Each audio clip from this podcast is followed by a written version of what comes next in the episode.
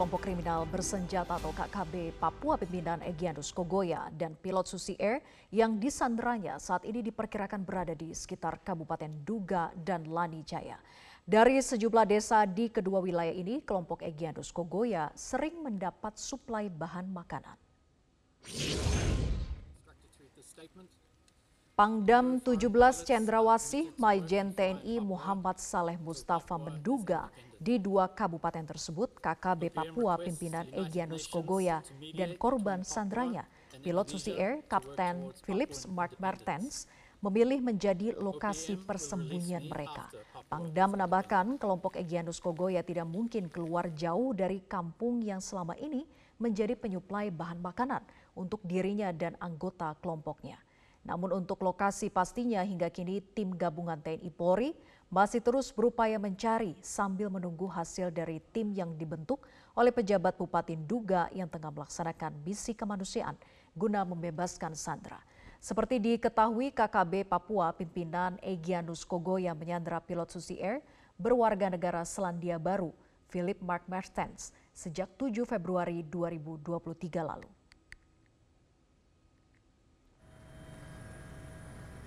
masyarakat. Hmm. Ya ini kan hal-hal yang melanggar HAM sebenarnya. Hmm. Masyarakat mau jadikan tameng, ya. kan? Nah, oleh karenanya sekali lagi dalam uh, pemahaman terukur inilah yang tadi saya sampaikan. Ya. Hmm. Jadi siapa yang berbuat dia yang akan kita tangkap. Pemirsa data intelijen menyebutkan kesehatan Kapten Philip Smart Mertens, pilot Susi Air yang sudah 45 hari menjadi korban sandera KKB Papua kini dalam kondisi kurang sehat. Akibat penyakit asma yang dideritanya, tim gabungan TNI dan Polri terus berupaya membebaskan Kapten Philips dengan pendekatan persuasif dibantu oleh tokoh masyarakat setempat.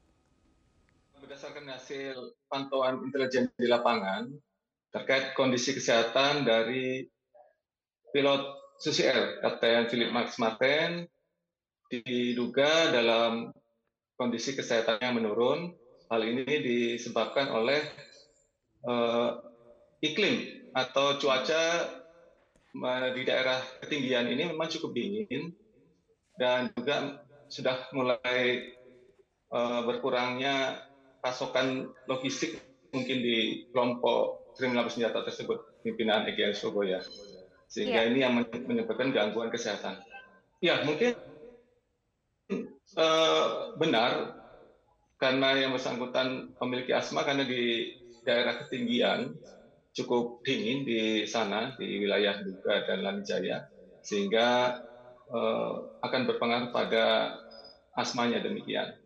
Nah ini yang kita belum uh, mendapat uh, hubungan komunikasi lagi dengan mereka terkait upaya-upaya yang perlu dilakukan untuk pilot ini. Namun tentunya dari kami melalui berbagai sumber termasuk tokoh-tokoh masyarakat dan tokoh agama itu menghimbau terkait dengan kesehatan dari Kapten Philip ini menurun agar segera diserahkan kepada pihak TNI Polri demikian. Ya, upaya semaksimal mungkin kita upayakan dengan berbagai cara. Jadi teman-teman dari tim gabungan TNI Polri di lapangan saat ini berupaya keras untuk menyelamatkan pilot Susi Air ini. Namun tentunya uh, upaya ini mengedepankan uh, approach atau persuasif menyang, karena menyangkut keselamatan uh, jiwa dari pilot Air ini. Mhm.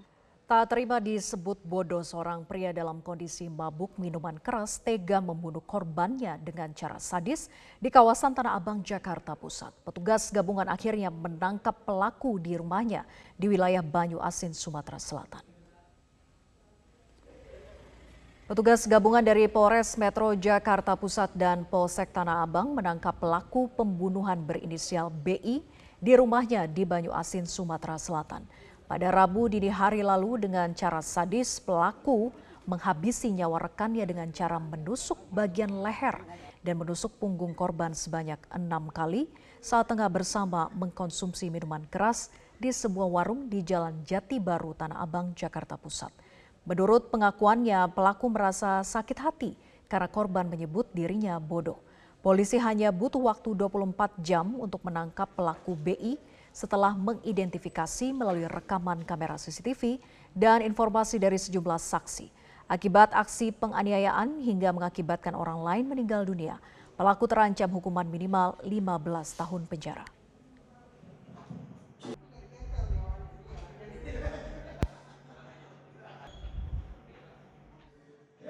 Motif yang dilakukan oleh tersangka dikarenakan tersangka merasa sakit hati kalau dikatakan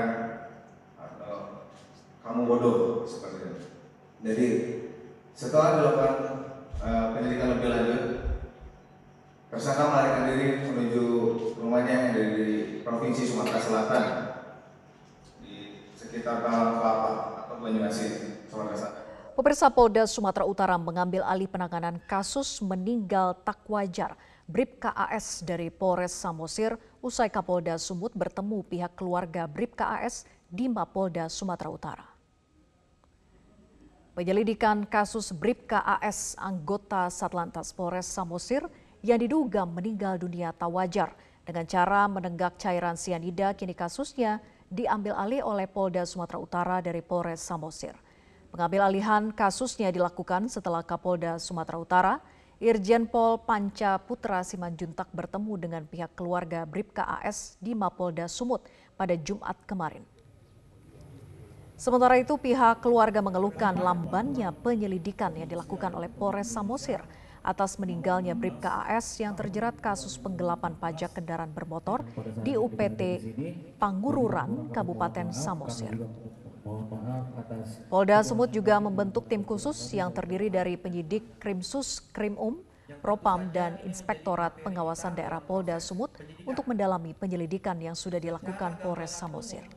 Kami melihat komunikasi ataupun handphone daripada proses penanganan perkaranya itu ditarik ke Polda Sumatera Utara. Bapak Kapolda sudah bertemu langsung dengan istri dan pihak keluarga almarhum serta penasehat hukum. Beliau menerima langsung dan e, mendengarkan apa yang menjadi e, keluh kesah, apa yang menjadi kekhawatiran, kerisauan daripada keluarga almarhum dan Bapak Kapolda menerima dengan baik. Kemudian terkait dengan penanganan perkaranya bahwa Polda Sumatera Utara membentuk tim yang terdiri dari penyidik Krimsus, penyidik Krimum, Propam dan juga dari Inspektorat Pengawasan Daerah. Pemirsa bangunan lapak seluas 500 meter lebih yang berada di Jalan Pekayon 1 Pasar Minggu, Jakarta Selatan pada Sabtu siang terbakar. Belum diketahui pasti apa penyebab kebakaran namun diduga api muncul dari hubungan arus pendek listrik. Asap hitam pekat dan juga kobaran api begitu cepat menghanguskan seluruh bangunan lapak seluas 500 meter lebih yang berada di Jalan Pekayon 1 Pasar Minggu, Jakarta Selatan pada Sabtu siang. Pemilik rumah yang panik dan sejumlah warga yang mengetahui api sudah membesar berupaya untuk memadamkan api. Namun banyaknya bahan material yang mudah terbakar membuat warga kewalahan memadamkan api dan akhirnya memanggil petugas pemadam kebakaran. Belum diketahui pasti penyebab kebakaran ini namun diduga api muncul dari hubungan arus pendek listrik pada salah satu bangunan lapak. Tidak ada korban jiwa dalam kebakaran ini, namun 24 orang harus kehilangan tempat tinggal dan mengalami kerugian ratusan juta rupiah.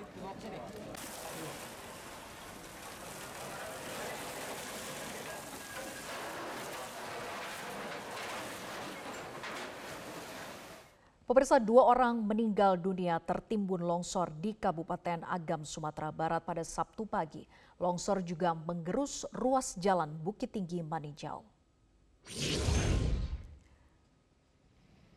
Kepala BPBD Agam Bambang Warsito mengatakan selain merusak tempat wudhu musola, longsor juga membuat rusak Jalan Bukit Tinggi Maninjau sepanjang 25 meter tergerus dan berbahaya untuk dilalui. Pemerintah setempat sudah berkoordinasi dengan Dinas Sarana Jalan Provinsi Sumbar untuk melakukan tindakan preventif mengingat ruas jalan ini merupakan jalan provinsi. Sebelumnya tebing setinggi 20 meter longsor dan menimbun dua korban yang saat itu akan mengambil air wudhu.